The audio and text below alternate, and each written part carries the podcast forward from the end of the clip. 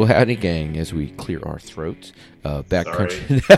no, man, that's a, that's a. Hey, man, we're we're real guys, really podcasting here. But uh, this is uh, backcountry and barbells. Joe Shamonic, Jeremy Day, um, helping you train, hunt, and live the best life possible. But uh, hey, uh, we're getting over uh, the uh, maybe maybe you're coming over a, uh little uh, sugar rush there, Jeremy. This is uh, as we record this. It's the day after. Um, all Hallows Eve. It's all day after Halloween. It's a very exciting moment for the kiddos. Um, but I was I was thinking about you, Jeremy, because you know we live. You know I live right in the burbs, and there's neighborhood kids everywhere. Right by an elementary school. I mean, we cover two or three blocks, and the kids got you know a big old bundle of of goodies. Um, but you, on the other hand, uh, you can't do that. You know, you're a little bit more spaced out. What's is Halloween a bit of a pain for you? I mean, because or do you even do it because of, of where you're situated? No. So what we do is we go. I pick up Titus from school, which he's in downtown mm. um, Gig Harbor, and then what I do is they have a big event there, and all the shops in downtown um, they shut the whole street off, and then kids could go trick or treat each way. And I was um, my daughter was talking to one of the store owners, and they said they go through about two to three thousand pieces of candy a year is what they hand out. So there's probably I don't know if you, when you look at it, it's pretty impressive. The whole, you know, all two the two lanes and then the parking and all that's completely full of kids. It's at any given time, I bet you there's 1200 to 1500 people down there. Well that that's uh, you know dupont does a similar thing. Uh, we didn't do that. Um, but from like three to five they have like a pre thank they have like a pre i was gonna say thanksgiving. Uh, they have like a they have a pre halloween you know come out to the business thing. And um, they they'll do something similar. That's pretty cool man. So um does he meet up with um any of the his gig harbor uh, any of his uh, his buddies from school, and I guess y'all just mingle. Because I'll tell you what I enjoy. Like even last night, you know, a little little um, you know, wild game diplomacy. To be honest with you, I was talking with the, you know, for the first year we had the kids wanted to split up. Mason uh-huh. wanted to go with his friend, and Charlie and Lucy wanted to go with their friend. So I went with Mason, and uh, we actually split the families up for the first time, which was interesting. But the cool oh. part, the cool part, cool part when I did it was you know, just talking with other parents who I normally don't get to spend time with. Um, come to find out, Mason's uh, best friend's dad, he used to used to be a bow hunter, and he got out of it the last few years. And, really? Why uh, is that? I don't know, but he got to talking to me because I guess I was wearing um, you know, I wear my Rocky Mountain Elk-Cat out, and I had on um, a little KUIU rain gear just to keep the wind off me, and uh, he goes, that a hunting jacket? I'm like, yeah. He goes, uh, you get out much? I'm like, you know, when I can. You know, I do what I can. He goes, what about this year? I told him about your bowl and showed him some pictures and talking about how, you know, there's there's options for what's going on.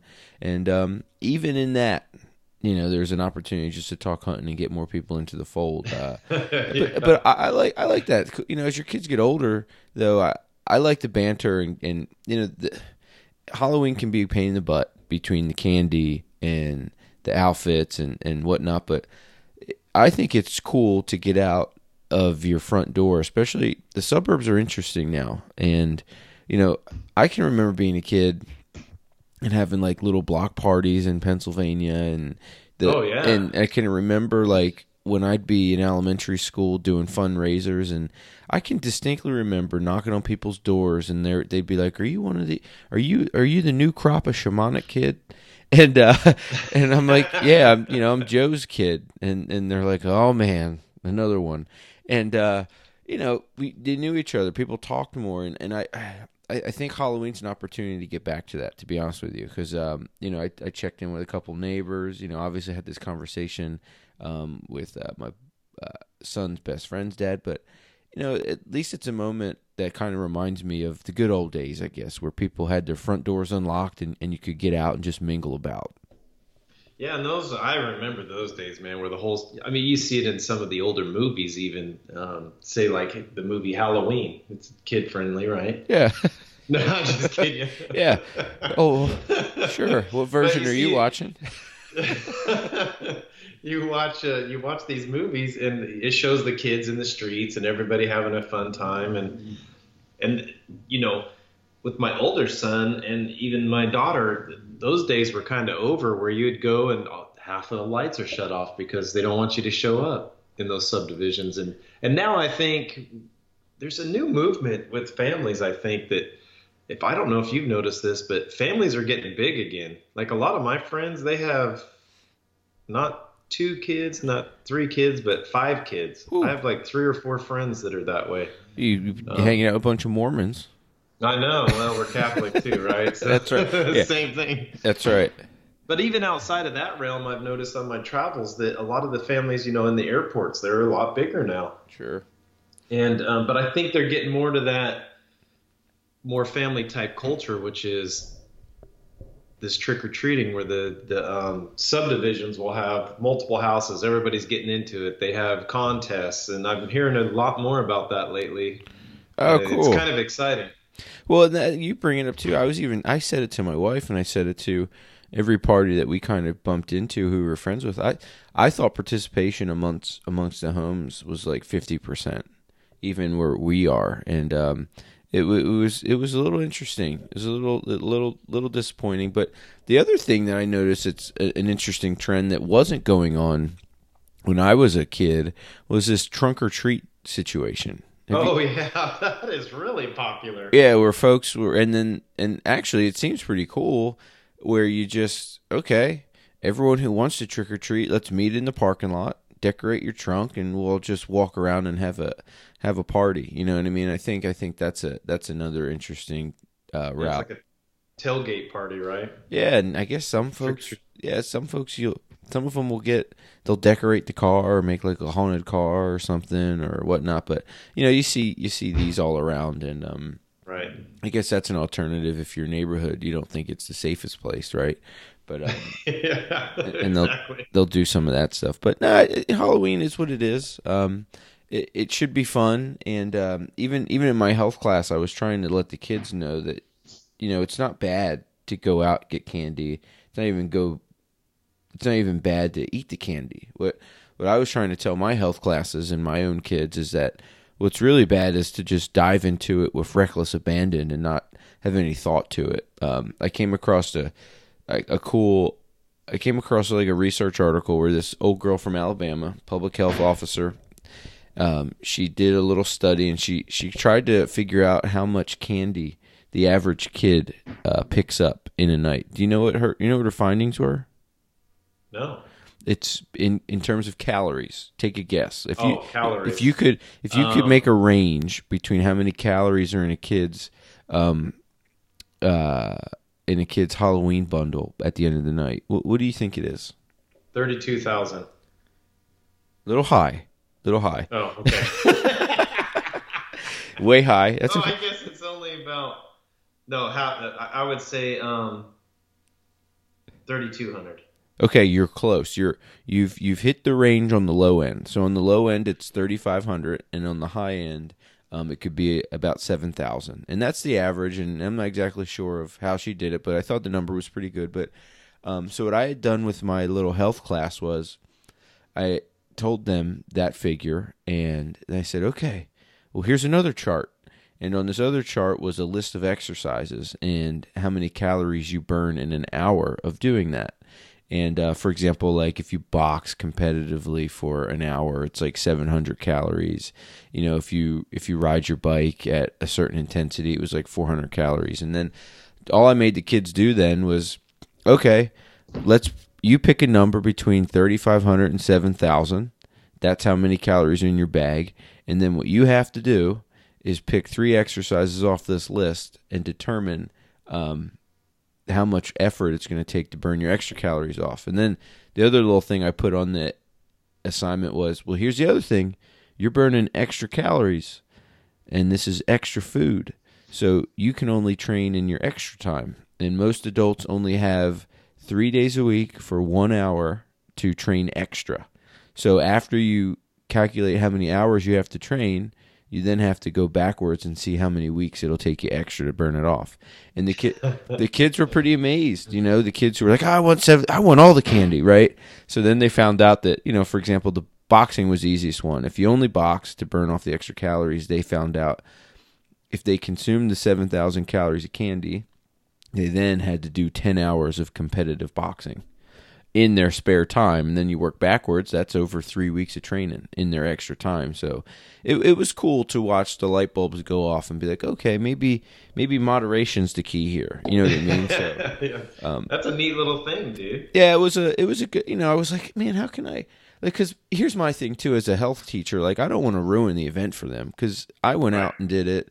I'm going to be out with my kid but okay how do i structure this in a way to just make them aware that you can have fun, but there's just a give and a take. There's a consequence. There's an action reaction to everything you do, and uh, I, th- I think it hit home with a couple kids. And um, and honestly, to be honest, you know, um, I was I was you know I was in Halloween mode too, right? So I kind of just did the quick presentation. I set them on their way. I played Halloween music and I let them go off in it.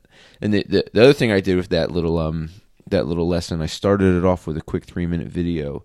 I was like, look, guys, my goal is for you to be thoughtful in your candy consumption. So, um, to show them the opposite of thoughtful, I showed them the clip of, uh, uh, you seen Willy Wonka in the Chocolate Factory? Oh yeah. You know, when that little German boy falls in the creek. Yeah. Yeah, I showed him that. I showed him that clip. You know, you could be like Gustav here, you know, and eat unthoughtfully and end up in the incinerator room. You know what I mean? Or, you know what I mean? Just understand what you're doing, buddy. You know, have a good time with it. So, hopefully, you guys had a good Halloween. Um, you know, hopefully, you, and I'll be honest, these hol- these holidays can be a pain sometimes, but it's once you get into it, it's fun watching the kids have a good time. Oh yeah, absolutely. What we do to combat the uh, calorie intake on the candy with our kids is we have a buyback program. Oh yeah, what's a what, what, what's a what's a what's a snacky Snickers bar go come back for in the day? So we usually give them like five or ten bucks for all their candy. They get to choose their. I think she said. I think Michelle has them choose their ten favorite ones, and then they can keep those. nice. And then we get rid of the other candy. Yeah, we're gonna do something similar. In fact, uh, And she's been doing that for, gosh, dude, probably 15 years. yeah, the kids are getting old enough where they can track it, right? And um, but I saw Eliza; she's already done it. She's done this a few years. She just, you know, will let the kids grab their grab a couple things um in the evening before, and but what we do is we'll slowly purge their bags, and she just takes the candy into work and throws it in. the, Oh, there you go. she just throws it in the dish for um you know because she's at the hospital right so she just Right. they'll throw it in the dish at the welcome area but uh you know spread the love have a good time guys just uh again have the kids just be thoughtful in it um and and i think you'll be okay any good well do you have a good costume last night you saw Oh, what did I see? You know, there. It was amazing how many hunters I seen last night. oh really I seen probably 10 to 15 families that were dressed up as hunters. They were all in camo, every one of them, which I thought was pretty interesting because in the previous, gosh, we've been going there 10 years. I haven't seen that. oh very cool It's usually one or two people dressed up as a hunter. okay were they But, big, um, were they big bearded kind of mimicking the, the duck dynasty boys No, no, no. They were just uh, your average Joes, right? okay cool And then, so what was the best costume? I didn't really see one that stood out yesterday, but then I kind of, I was walking around with a buddy from the school, and um, we ended up BSing so much. And sometimes when I do that, I, you know, you know me, I kind of get into it. So I didn't really pay attention around me much. I hear you. I- I think- just another observation as we close out this Halloween talk is uh, kids today seem less willing to do homemade costumes. no, I know They're all bought, right? everything. Well, it's so cheap. Yeah. What did we spend? Twelve bucks, and we got and Titus was, a, you know, Alaska Airlines pilot. Oh, there you go. Fired up. a little. How about that for Alaskan Airlines? Put out a little cheap costume, you know, a little extra revenue stream, and then also advertising. There you go. Well, no, it was it, he. It was just a pilot, but everybody had asked him and goes, "What kind of pilot are you?" And he's like, "Alaska, Alaska Airlines." Oh, he made the distinction. There was actually a little girl who made her Halloween costumes. Uh, the one mom up the road, she decided to make them all, and she did an aviation theme. And um, I, it was the funniest thing. I asked this little five year old girl, I'm like, "What are you for Halloween? A pilot?" And she goes, "No, I'm Amelia Earhart." And uh, I, I was like, "Oh, okay. She is a pilot, you know." And she's like, she looked at her mother, and I was like, it was cool. So um, it, it, there were some good stuff. That was my favorite costume, just in, in just a little girl's response. So um, hopefully it worked out for her. But um, you know, as we yeah, I wish they people would make costumes again. I mean, that was pretty cool back in the day when everybody. I mean, I remember my mom was like, "You're going as a ghost." I was like, "Man, I've been going as a ghost for five years." yeah, because they just throw the you know the sheet over the head, the hole, and yeah, mom, this ghost is turning yellow. What's up? What's going on over here? But um, yeah, I remember though when I was younger. So I, I have to throw this out there. My favorite costume when I was younger I was Gene Simmons from Kiss, and I think I was. Oh wow! I think I was him for two or three years, from like six to nine. I loved that band. Okay, that kind of dates me a little bit right there, but I want to rock and roll all night and party every day. That that's that yeah. sounds like a great Halloween band and song. yeah. Very. What was your favorite costume that you, when you were a kid that you were? You know what I always did was be a football player because I had football pads and that was just easy. Um, and one year, rather than just be a football player, um, I got some face paint, and my uncle found this face paint that was kind of like, like kind of bloody warts kind of uh-huh. thing. And he went all out. He goes, "I want to try this. You want to try this?" And it was like, you know, it kind of felt like a Hollywood thing where you put the plastic thing on your face and then paint over it and whatever. So I I kind of combined uh, my football outfit um, with this kind of warty zombie paint and was like this um, football player zombie. And it got, and I think people were like, "Oh, that's cool. You combine two things," and it was a little creative. So um, that, that is cool. That I re, yeah, that was that was a cool one. That was a fun one to do. So um, little little store bought stuff with some with some face paint, and then uh, and then uh, combining it with the football uniform and kind of wearing some tattered stuff. Kind of, it was cool. I remember that one. Uh, Thank you for asking that question. That was a, I remember. Yeah, people. The paint was cool. I wish I had a picture of it. I don't know where that would be, but um. I know. I was just thinking that. I was like, I know I have a picture of me in my Gene Simmons costume because I can vividly see it in my head. I would. Yeah, I would like to see you do that now. You could get the, uh, you know, you could get the big old boots. You could pull that off now. Heck yeah! You Stick should, out my tongue. That's all... it. That's it. yeah. well, well, you know, as we talk about, um, and we are going to get into some hunting stuff today because, you know, along with the purchasing of Halloween costumes, you know, the other research I've been doing, uh, you know, getting ready for late season hunting, um, I'm realizing that um, it's a it's not going to be the same kind of uh, you know, chat with the critter, find them. You know, it seems like the late season game is a lot more spot and stalk, and especially out where we are, if, you know, especially if especially if the idea is to chase mule deer in some bigger spots.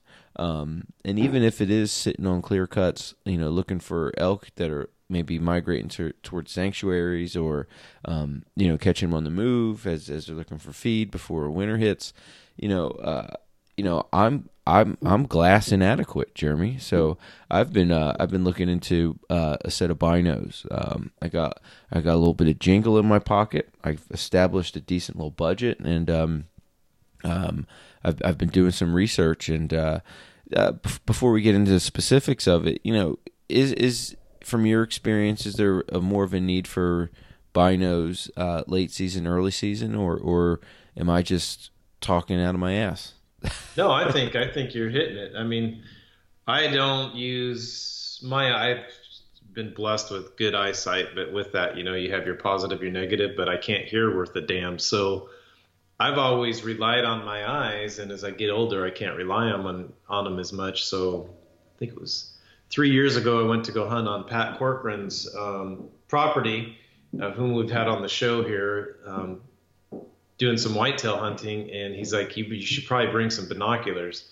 And so I borrowed a pair from Dave, and I went out there and I used those binoculars, and then I'm seeing antlers, and I'm seeing things that I can't see with my naked eye. Sure. And that was kind of a game changer because prior to that, Joe, I only, I probably hadn't worn binoculars for six years hmm. that I didn't use them. Okay. And now I use them all the time. So he kind of put a spark in me to start using them after I was out there and saw so much activity with the binos that I couldn't see with my naked eye. And that was only about 80 yards out to 100. Yeah, and even this year, you know, when I don't know how you did it, but at that that that second to last day, early season elk, when we were in that really pretty valley and we were just looking up at the side of that mountain, and it was so funny to me as we we sat there, you know, we sat there for a good bit watching and seeing and calling and hoping for the best, and as we got up to move, you were like, "Oh shit, there's an elk," and the way you said it, no binos on, I was like, "Oh okay, it's got to be relatively close." And then finally, you know, it took me six or seven minutes to find the damn elk, and you had your binos out to to then get a better look at it. But that damn thing was far away. I mean, we did the math; it was a thousand feet up, and as the crow flies, um, nine hundred yards away, and above us. And I was amazed at you. Um, that for one picked it out. You saw it's. I, th- I guess you its tan ass just hit the light in the right way as the day was fading. Um, but then I was also amazed equally about how when we did get a decent set of binos on it, how how much clearer it looked. Um, yeah. And, and, and, even if you have a decent set of binos, and at that point I had my rangefinder, um, and just just the quality you get out of a decent set of binos, and even just how much easier it is with a decent set of binos to hold to uh, hold and locate and, and even just manage your own movement. I, I was pretty amazed by it, and uh, that it got me thinking a little bit. Man, maybe maybe this year's purchase before late season, um, you know, because my little routine is before every season I like to get something a little bit new. You know what I mean? Uh, just got to do it, right? So I, I thought, you know what? I think I need to get the binos going. So yeah, and I, I think they're I, I, used them a couple years ago when I was in the back country in Oregon, and uh, and I think we've talked about this on the podcast in the past, but we were in there for five or six days, and my brother-in-laws they're used to using binos, and I, you know, I was always relying on my naked eye, and I was out there looking for hours. They'd see stuff, and I wouldn't see it, and you, you, you almost have to train your eyes to look through them too to find the deer. I mean, it's kind of a little different. I, I, I can't explain how how much better the binos made it. But after towards the end of the trip, then my eyes were adjusting, and then I was able to find animals left and right. But it was pretty amazing how well they blended in in a lot. So I, and then I started thinking, well, geez, how many animals have I gone walked right by in my lifetime, right? Yeah. Because I wasn't using binos in those particular incidents. So, so that's where we sit. So we're gonna. Um, what I want to do, I thought it'd be cool to kind of just go through what I've learned about binos and and just talk about some of those things in case maybe some of you guys are in the same boat. And it'd be cool if you are, um, you know, reach out, let us know if we've hit hit or missed a mark here, and um, you know if there's any experiences that that you can relate to in terms of considering a pair. Um, you know, that'd be cool. Um, the the first thing that I picked up, you know, if you look, you know, hunting binoculars are different than maybe um, old school binoculars that maybe your your grandfather would have wore or, or used because um, you know obviously with hunting you're you're going to probably beat them up. You're in and out of some tough terrain. You know, you're falling down a bit. So, um, I think making the distinction between you know hunting binoculars versus just your normal nocks are, are I think are I think it's super important. So, um, make sure I'm saying uh, get one that's durable. I mean, the first thing that I'm looking for when I'm buying these binoculars is kind of the same way I bought my bow. Like, I don't want to buy this many times. I don't see myself going in and out of many sets of binoculars, and including because, to be honest, I don't use them too often. And um, but so to be perfectly honest, I've cut out any brand that doesn't offer a lifetime warranty to be perfectly yeah. honest. It seems like this is something that, you know, let's say I'm tr- in a stand or I'm climbing a mountain, you know, you know, I know there's a Tommy Boy quote, you know, I could put, you know, I could take a shit in a box and write a guarantee on it, but you still got this. But yeah. but but on the but on the other side of that quote, if a company's willing to say lifetime warranty no matter what, I also wouldn't say that if I wasn't trying to make a good product.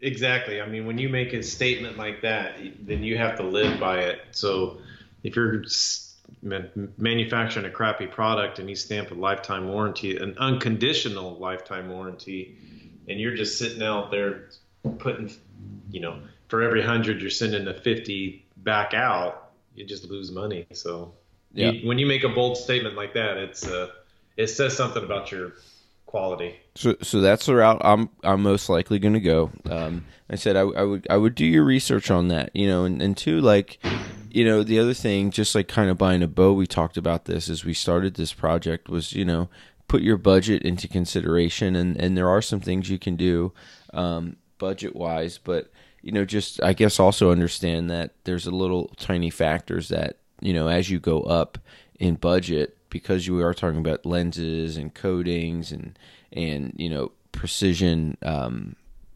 precision build outs like things just get expensive um, as things go but there's a couple things that i learned um, you know there's all these numbers with these binoculars do you know what these numbers mean jeremy yeah, a little bit. yeah so The first number is the magnification of how close you want it. So it's if it's a 20 by 42, the 20 is that it brings it 20 times closer to you. Perfect. Yep. So I figured that. I had no idea. I'm like, okay, 10 this, 10 that, 10 by whatever. So uh, also with with that, and I kind of experienced this kind of with my rangefinder.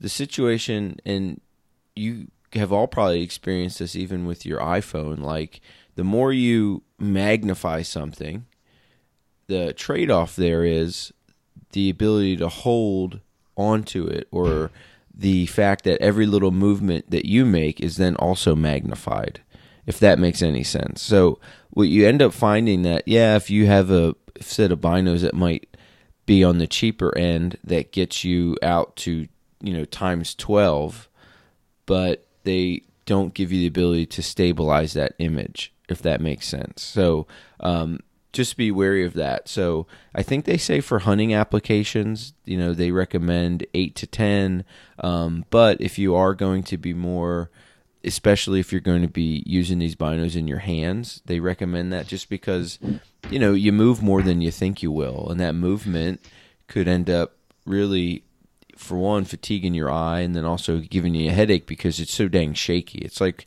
it's like kind of watching a shaky you know like the blair witch movie did you ever see that flick Yeah, yeah. Yeah, Yeah, a long time ago. when that first film came out, that was one of the first versions where they kind of shot with a handheld camera, and people were getting sick watching it. So if you have over magnification in kind of a bino that doesn't stabilize really well, you can you can ultimately, you know, uh, burn your eyesight up and give yourself a headache. So what what have you what what do you know where, where your where your binos stand? Because I thought the magnification was pretty good and clear at the at the back end. yeah, mine are were the 10 by 42s. 10 by 42 yeah it's Yes, because I found that you know I did a lot of research prior to getting my binos, and that was um, it gave it gave a good field of view, and then it also brought you in um, comparable, and then there's weight and size and all these other things, and that just seemed like a, a good size. And I have the Monarch sevens.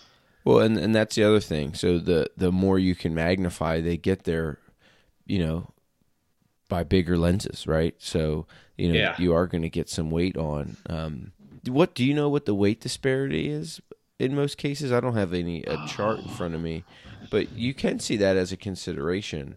Uh, but I, I don't imagine most hunting binos aren't super heavy.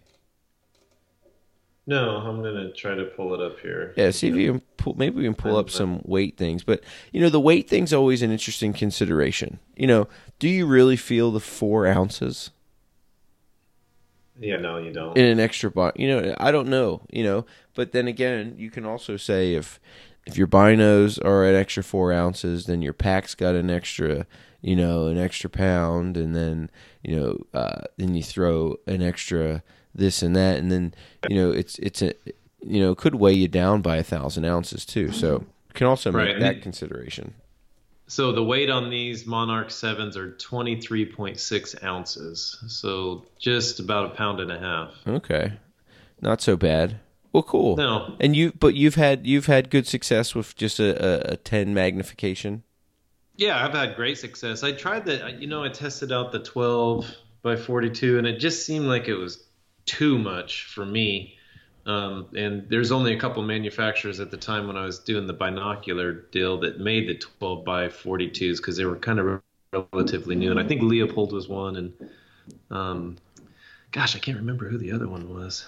Yeah, well, But anyway, even you know, you, you look at like a you look at like a Vortex Optics. They seem to have a lot of options with cer- cer- certain lines that they'll go through everything. Where they'll go th- they'll go from they seem to go from eight to twelve on a lot of their hunting binocular models, but then also even within that they'll go from you know 42 up to 50 so you can mix and match a couple different things. And you know i'm just wondering i'm glad you said that. So in your mind you know you know i'm considering whether i'm going to 10 or 12 magnification if it's a big difference. When you did when you did glass into a set of uh, 12 magnifying uh, binos there was a noticeable difference that you didn't much appreciate yeah, it was that um, what you were saying, and I never even thought about or heard about the the movement thing. It just seemed like you couldn't. It wasn't steady enough. Yeah, and and that's what they do recommend. So, um, in my research, coming across that if you are going to go,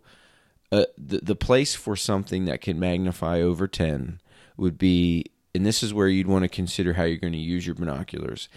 Where they really come into play is if you're going to maybe settle in and glass on a hillside and go with a tripod. So if, Yeah. if you're going to have something external to help you stabilize that, you can go with it. But you know, if you find yourself, you know, if you're going to be squirrel hunting and you're going to be chasing deer and you're going to be on the move, and you find yourself that hey, I'm going to be using my hands, they definitely don't recommend going um, over ten in terms of your magnification, just because you know you, everyone thinks they're still, but you're not. You know what I mean? And then you can imagine if you if you compound your movement, you know, ten times on the back end, you know, it's it's just like you know, the I think the best way to get a sense for that would be grab your iPhone, um, look at something about a hundred yards away, and then uh, zoom in as much as you can, and just see how well you can um, hold on to that image. You'll you'd be surprised at how shaky you are. Oh, it's amazing. Yeah. and, And- especially after you know 30 seconds is when it starts to really go. A lot of times I'll just you, and you'll see it on hunting videos. I'll pull my bow up and just use my bow as a stabilizer. When I pinpoint something that I want to, you know, because where it really comes into play, it's not seeing the animal; it's actually seeing or depicting the antlers and and if you're in a unit where you have to have three point or better, then you have to make sure it's got three points. And that's when it comes into play is when you're trying to um, get into that finer view, right? Or picture, or I don't know what the term would be, but Well, and that's that's where it would have been. clearer view. that's what would have been really cool because even that elk that we did pick out from pretty far away, um, the one thing we couldn't tell, and, and one of the reasons we didn't go after it, we you know we were in we were in the the the end of our hunt, and we were in a three point unit, and we were like we couldn't the way it was feeding and the way it was moving around, we could just never get a clear shot of the headgear, and it just was it was it was not enough information that late in the day to make that hard of a push at a critter. And then it, exactly.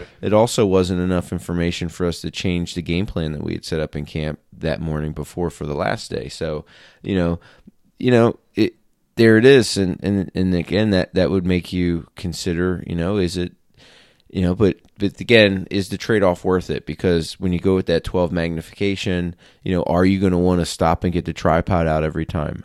You know, are you going to want to carry the extra weight? You know, do you want to spend the extra money? Even looking at like uh, the Vortex site, I think when you go from ten to twelve, you know, that's an extra eighty dollars. You know, Right, exactly. and, and that might that might for some folks bust a budget. And then to be honest, death by a thousand dollars. Oh, I'll get this option, I get that option. All of a sudden, you know, you find a model of binos you want to spend four hundred dollars on, but then all of a sudden you do this, that, the other thing, and then you're walking out the door doubled it up because you got to get the, you got to get the tripod, you got to get the tripod adopt adapter. Oh, sure, I'll go up just you know I'll go up one more magnification. It adds up pretty quick. You know what I mean? So um, consider it. But you know, maybe the key there is you have one guy in camp who's got the nice scope, and the other guy in camp who's got the the quick the quick um, general use binos to to, Yeah. to glass up big areas, right?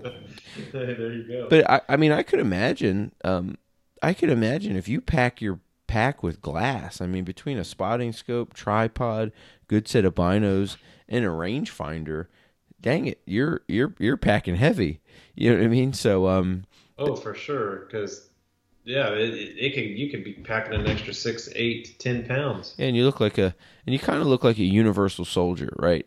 Um, so, you know, you know, I I I'd like to keep things a little bit more kind of streamlined and you know hope for the best, and that's where it puts me. I think I'll probably follow suit with most hunting practices and, and go with that ten magnification. For it seems like between price, you know, general utility and durability, you, you get the best of both worlds, and you know. Um, so that's my recommendation. But man, if you if you think you're a guy who's just going to sit down and load up the tripod and just spend a day on a knob, you know, you you might want to go a little bit above. Um, so the other number to consider is that second one, and uh, that one that that second number, uh, the magnification, you know, that thing is going to give you the number.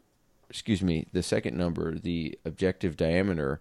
That's gonna it what I've come across, that gives you the clarity or how much light brings in or, or how sharp the image is going to be. So you and, and, again, most hunting applications recommend um, 42, and what I've come across is you know once you get above 42, they just get a, a good bit heavier. Um, and, and and you've had good experience using just that 40 that that objective diameter of 42, Jeremy. Yeah, I've had great success with it. I mean, I've been able to see the animals. Like I said, when it gets way out there, like that one that we seen that you're talking about earlier, is yeah. that and with the spotting scope, we would have been able to tell exactly what he, everything that he had, all the junk on his head and all that stuff. But it with the binos, the you know the idea is kind of close range, you know, thousand feet or whatever, and um, and even a little bit beyond and it's just to kind of get that that field of view, right? When you get further out than that, then that's when you kind of want to get a spotting scope. Yeah, and some of the spotting scopes seem pretty pretty amazing and pretty high end and what you can do, but the idea of um, you know they're just they take more time to set up, right? With the spotting scope again because they magnify so much more. You have to set up the tripod, do certain things. It's you know it's not like Captain Hook on the you know the front of his boat. Just, zapping that thing out and you know looking at the horizon for something yeah, right? exactly. I mean anymore now i mean it's it's just it seems like that kind of spotting is a slow game. And um you know what i've and again you know most of my hunting experience now is early season stuff where you're slugging it through the woods. And um but now it seems like with this late season kind of spotting game it's like okay find a good vantage point and take your time and pick it apart um, and and what I've come across is even guys who do that, they they'll generally start with binos and see something, and then pull the spotting scope out to maybe really pick apart an area. Um, but but you were in the market for a spotting scope this year, and um, I didn't see it in your pack. Um, so is there anything that um, you learned about spotting scope use, or or what what swayed you to not to not uh, pull the trigger on that this year? Well, the reason why I didn't in the early season is because uh, I we picked an area that just really there's no reason to have a spotting scope. Ninety-eight percent of the time, just because of how dense it is, and then we're hunting clear cuts, and then the forest. You know, it's it's a big timbered area. So I'm like, oh man, do I want to spend the money now, or should I hold off and um, and, and just wait? And I decided to wait because I just didn't want to spend the money. Cool. And we weren't going to, I just frankly wasn't going to use it. Sure. In that area. Yeah. So, but with this late season, um, going in for the mule deer, I'm debating on getting one again because a lot of that's more open country. It's, it's on the east side of the mountains. So it would behoove me to have one because that's going to be more of a spot and stock, sit and wait, kind of watch movement and pattern you know the deer and everything. And with the spotting scope that's that's the beauty of it. Plus you can record it and watch it you know and zoom in and all that kind of stuff. So when you're in the more open countries it's it's really nice to have a spotting scope. Because we didn't have one in um, when we were in that Oregon hunt, and I think if we would have used one, we would have a couple of the elk that we seen. We would have probably moved in on kind of the same situation as our that elk we seen. Yeah, is it worth it? Right. You yeah. know, without knowing what you're getting into, and you know, and, and I was, I was, to be honest, I was really surprised at the size of that elk that we saw because he was obviously a big animal. I mean, body wise, he was big, and it stood out. Again, thousand feet above us, nine hundred yards away, we saw it, and yeah. we saw we saw it with the naked eye. But dang it, if we couldn't see, I mean, I was really surprised. Even getting a good look at him um, with my finder and and your binoculars, it was like, man, how the hell can't we see his head? You know, you, see, you know what I mean? So. You know that's the one thing. I mean, to be honest, that's where I'm.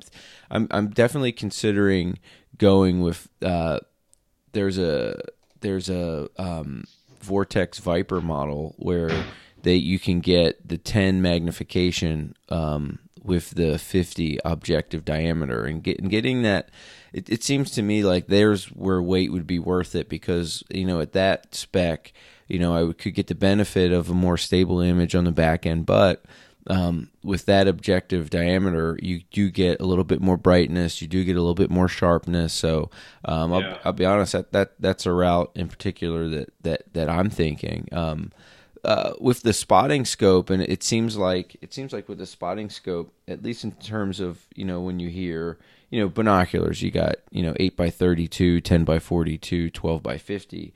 You know the spotting scope follows a different track, just the numbers are bigger.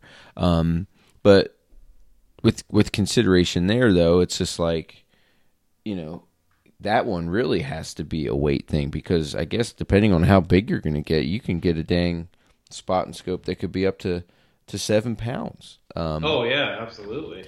Um, how big were you thinking? I mean, what, when when you were even entertaining the idea as you entertain it now, what's on? What well, you... I was looking at the Vortex. Um, which one was it? I think it was just the Diamondback because or the razor. No, it wasn't the razor. Hold on. Oh, is this the spotting scope? Yeah, this is the spotting scope. I was gonna do the Diamondback because it had it was really lightweight. It was the uh, Diamondback 20 by 60 by 60 angled, and um, let's see, its weight is less than or just right at two pounds. Hmm. And and I and I got one question for Vortex and some of these guys who because Vortex had a model where it was like a bino and rangefinder together. I guess my question is why and, and I don't know enough about it to even answer it and, and I don't know if you do either, but if you know you know you can pick up a relatively affordable rangefinder. Um, but then when you put the rangefinder in the bino, it seems to almost double the price of the binocular. So I, I'm I'm wondering what is it that makes it so costly to throw that laser into the binocular?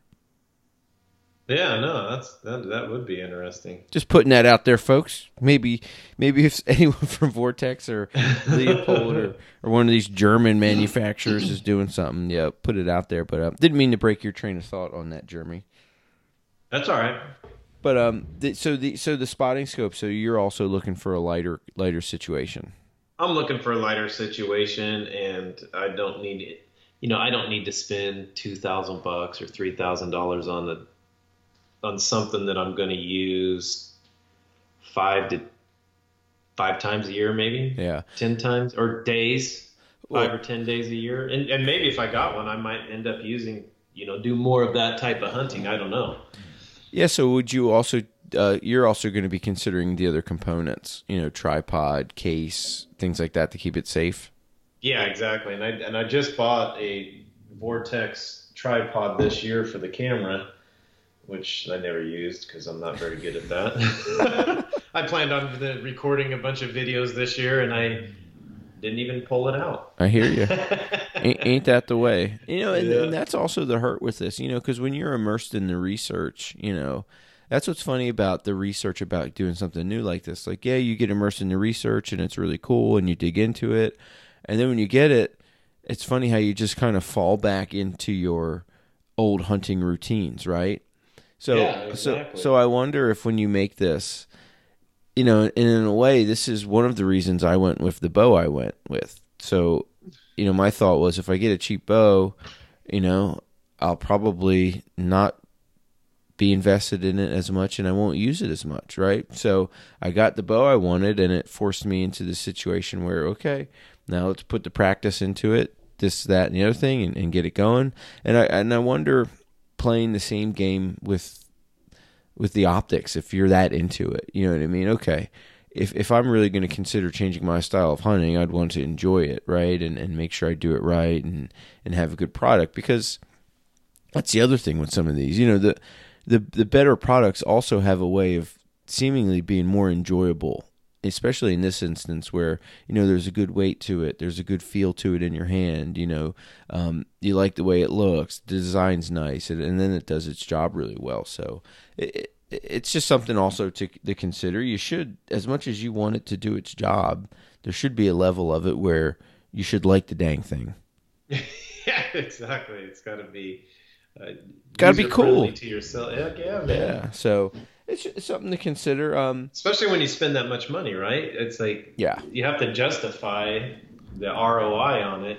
And if we if we hunted more, which I think next year we're I think we're dabbling with hunting in um, Oregon, and if we do that, I'll definitely buy a spotting scope. I mean, there's no ifs, ands, or buts. Yeah, I'm definitely thinking Oregon, and again, that's another thing where I'm caught. The only thing I'm really caught in is is is the 12 magnification worth it? Because what i'm thinking is if i i don't see myself just pulling out binos and um i don't see them just pulling them out and freehanding them you know? I i really feel like if i'm going to use a set i'm going to sit down and pick apart something if that makes sense. So um, i'm on the fence between going with a 10 or 12 magnification but i think where i'm definitely going to sit is is is going with this uh, this sharper image with the the objective view of, of 50 so um, well go down to um, sportco and they have all the vortex there. Oh you can actually te- you can test them out. They'll, they'll they'll let you test them out. They'll, there's actually a hillside that's way the hell out there and that's where i practiced and used mine and made huh. my decision on mine. But and then they have you know six different manufacturers and they're pretty good well, I ain't gonna lie to you. So, and that's that you bring up a cool point. That's the one good thing about a spot like Sportco or any you know small bow shop or whatnot. You know, it's cool to actually put it in your hand and see if you like it. Um, yeah. And you know, I'll probably definitely make the purchase online because um, you know I have access to I have access to um, you know talk about making things affordable. You know, there's a have you heard of Experticity? Uh. Uh-uh it's a it's a cool website where um, you know you can lend some reviews and it's a bit of a membership site but with certain places and certain folks like um, for example you can get like 40% off on certain um, certain models of the the vortex binoculars and spotting scopes and stuff. So and it's called what? it's at experticity. So what ends up happening is you know you know trading in reviews. And if you're somebody for example if you're if you're um, if you're a tactical athlete or you know if you're a soldier or if you're in uh, emergency provider if you're somebody who will use this and be able to lend like really good reviews it's it's really just trying to be a marketplace for folks who actually um, are experts in their field. So um, through that you know you can actually make something relatively affordable um, and, and knock a couple hundred bucks off of it, especially when you're talking about something high end like like binos or a um, binos or or a spotting scope. Um, so and, and actually, I found out through the site because you know my wife's active duty, and you know she's got some buddies.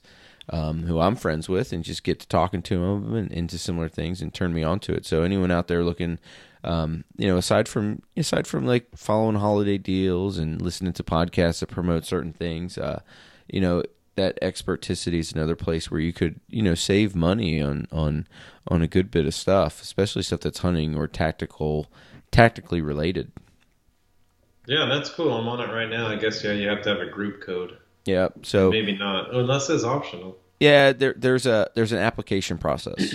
So okay. whether whether certain jobs or certain uh, employers may do it for you and you just have a code that you use to sign in or anyone can apply personally and um, depending on what you do and um, how you fill out your application, and um, you know you you can uh, you can do pretty good there. But uh, no, man, it's it's an important piece of gear. Uh, it seems like it seems like it's something to do. And then the other consideration I wanted to ask you, Jeremy, in terms of um, again, we buy something cool, we buy something that's going to be useful.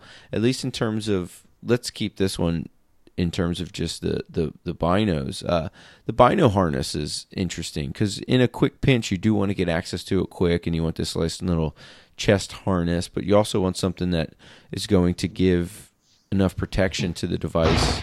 Um, to so you don't have to keep engaging the manufacturer and the warranty because you, you keep tripping and falling and breaking it. But uh, you know when when you buy a a bino harness, you know again, I would rather go lighter than heavier. I would rather go smaller than bulkier, but I still want all my pockets to put stuff in. I mean, when, when you bought your harness, I mean, you have a nice KUIU one, and the thing that I liked about that one is um, the pocket opens reverse of others, so it seems to be like you can get at them pretty fast. Yeah, yeah, and then the way they strap around your neck and everything, and their the profile is nice because man, you can get into the woods. I mean, you one of our hunting partners, his bino carrying case, I mean, it sticks out four feet. Yeah, that's it. Yeah, it looks like a no. That's what I'm.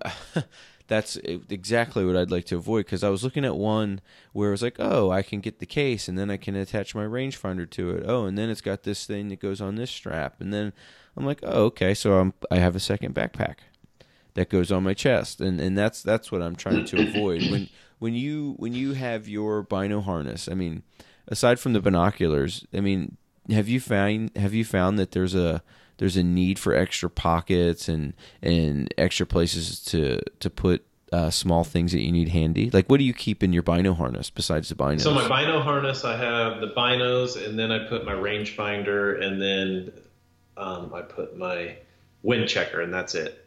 Okay, cool. So and then you, because I saw you, you you you just clip your um you just clip your rangefinder to it. It's not like an extra big pocket, but you have your rangefinder case that kind of clips right to that strap. Yeah, yeah, exactly. I was able to figure out how to just keep it there so it, you know, lock it in there so it doesn't move around, shift, and everything. So it's stay it's stable right there. But if you get on Black Ovis, they have a really nice bino harness, which will be my next next one, yep. and it's called an. I I might butcher the the name on it. It's pretty simple, but ADAK. It's an A D A K Bino system. A little costly, it's 150 bucks, but it's very low profile, and it has an, a spot for your rangefinder and for your binos. Oh, cool. We'll and check. the thing you got to keep in mind too when you do this is that those bino cases, it depends on the size of your binos that you have on what bino case you get. So you got to be cognitive of that when you order it to make sure that it fits your particular binos because you could order one that's too small. That'd be great. You get this nice bino case and you're like, oh snap. You know what I mean? So, exactly. and that probably also brings up another point. You know, I'm, I'm, you know, three weeks out from potentially hunting. So, you know, you want to make your, you want to make your purchase in a, in enough time where you can actually make sure it's all set up right and and you get some um you get some um you know you get some practice time with it you know you don't want to get out there and you know in a pinch need it and not know how to use it and get pissed at it you know when it's most likely user area i'll tell you what the i'll tell you what i what i got out of this chat um i'm probably going to head over to um i'm probably going to head over to sportco and and put some of these things on my face and see if i can't you know, just let personal preference determine, you know, which which model I'm going to go through. But you know, the the Vortex stuff seems, you know, not to to just put it out there. I'm a bit of a fanboy of you know this stuff the the guys at MeatEater do. But to be honest, when you look at the reviews, it seems like they are they do a pretty good job in in terms of Bino, in terms of putting out a product that is durable, it has the warranty, and um, at at at a particular price point in that mid range when you're talking yeah. about that mid range price they seem to put things out where they seem to get out competed is the really high end stuff where you're talking about fifteen hundred to two thousand dollar plus which I'm not in that price range. Uh, That's not me either, man. I ain't doing that. And if you if you are there, uh, more power to you. Um, I think that's great. No, I'm just not there yet. There's you know if if if I um if I'm under I really want to come in under 500 on the whole thing, whether that's harness, you know, the bino, um, and you know that would include any other gadgets or gadgets I want to throw on this. So I'll be sniffing right around there, and um, I'm going to hopefully make this decision real quick. But it might it might take me making a drive up to Fife and telling Ryan hello um, over Yeah. there in the pro shop, and then just uh, going in there and sneaking about, and um, so they'll let you actually. Do they have a they have a range inside that you go look at, or do they you no, actually you just look out? out the window, or you could go outside. They'll let you go outside and everything too. Yeah, and then I'll make a beeline for my van. Yeah, exactly. I'll keep the kids in the. I'll keep the van running, the kids buckled up, and I'll get. I'll say, hey, I'll just test the rangefinder and that that spot and scope, and and but while we're at it, I just want to compare the laser finder and the bino and the rangefinder. So I'm just gonna do that comparison real quick, and then I'll beeline it for the van. there you go, We'll get out of there. We'll, we'll get out of there. You know, they Run and gun, baby. they might be some hunting folk in there, but I bet you I'm faster than all them guys behind that counter. Well, and another thing you have to consider. excuse me. Another thing to consider when you're in the Pacific Northwest is, you know, you want binoculars that are fog proof Yes. and waterproof as well. And and it seems like it seems like most of the I think anything that's going to be a hunting um bino is going to be good in that regard. And you know and that was the other thing reading into this. I mean they put all kinds of gas in there and different coatings for that. And you know when you go and buy a car and they try to hack at you with this undercoat stuff and things like that you live in the northeast you got to watch the salt and this and that and the other thing you know, it does seem like with binos, all those coatings and, and rubber stuff. I mean, it matters, and Absolutely. so so so keep in mind there. Um, I think that part is a little bit above the pay grade, and we're we're getting deep into the minutes here. But um, you know, get it get a chest carrier that that's gonna as we kind of review the gear stuff we've talked about in this after action review here. Just you know, uh, chest carrier that that's not an extra backpack but fits the bino is important. Um, you know, consider your use for your binoculars before you buy them. You know, are you going to be sitting up on a tripod or are you going to be handheld most of the time? And then, and then from there, it's just a matter of you know probably getting out there and wearing them a bit, and which which which, will probably be my task this weekend, um, and then trying them out. But I'll tell you, even you know, your set, Jeremy, that um, I saw a lot of benefit. You know what I mean? Um, being able to pick up that elk. For one, you have great eyesight, but two, um, it did help us. But um, there's also a need for maybe something a little sharper sometimes if you're going to invest in in kind of that hunting where you're glassing up. Uh, do you have uh, any final thoughts that you'd like to tip out to folks when they consider making a bino purchase? Oh no, not really. I think we did a pretty good, thorough job. I mean, there's just a whole range of price. There's a whole set of price ranges, man. It starts from ninety nine dollars and goes up to shoot four thousand. So Yeah, you, I, my main thing is just get in there and get your hands on them and see if they work. Because you got eye relief, you have all these other things that take that you need to take in consideration. That buying a set of binos, you get them, and then it may not have the right eye relief for you, and then that could be a pain in the rear. Because then you're you want to be able to you know push them up against your eyes to have that stability otherwise if they're not then you're you have to pull them away and then you're sitting there floating and then that turns into a real pain in the butt and that's a tough sell. No, yeah so just eye relief keep that in mind so i guess i did have a con last minute thought Well, and, and to be honest, not you know, you keep it going. I'm a little worried about that because even shooting archery, you know, the thing that fatigues for me first is is my eyesight more than anything, and I'm a little weary of uh, product. Um, uh, this would this is almost like a bit of a blind purchase for me because even if I go to Sports Co and you know spend two minutes with each pair, you know, it's going to end up being like a kind of a gut purchase because oh yeah you know, it's just a, it's a toughie. You know what I mean? And I'm I'm to be honest, I'm a little worried because I am a little susceptible to migraines. Um, my eyesight seems to fatigue when I really look at it, and you know, I wonder what that's all about. But um, you know, I, and I wonder too if there is like an acclimation period to getting used to something like this. So, um, you know, I'm, uh, I'm knee deep in it, but I also think to some degree you got to jump in the damn pool. Um, yeah so, exactly so and you'll get used to it. it it takes a little bit like i told you when i was up there doing it the hunt with my brother-in-laws in oregon it, it took me a little bit but once I got pushed through that, um, then my eyes weren't strained. Then they were, you know, used to glassing all day long. Well, there it is. Well, get get used to glassing. Um, you know, uh, sometimes you got to rip the band-aid off and buy something big. Um, you know, we're all in that. We all want new gear. We all want the best gear, but you know, hopefully, maybe you're like me and you just want to buy it once. So you might as well put the time in and, and be happy with what you got. I did okay with my bow. Um, hopefully, I don't screw this one up.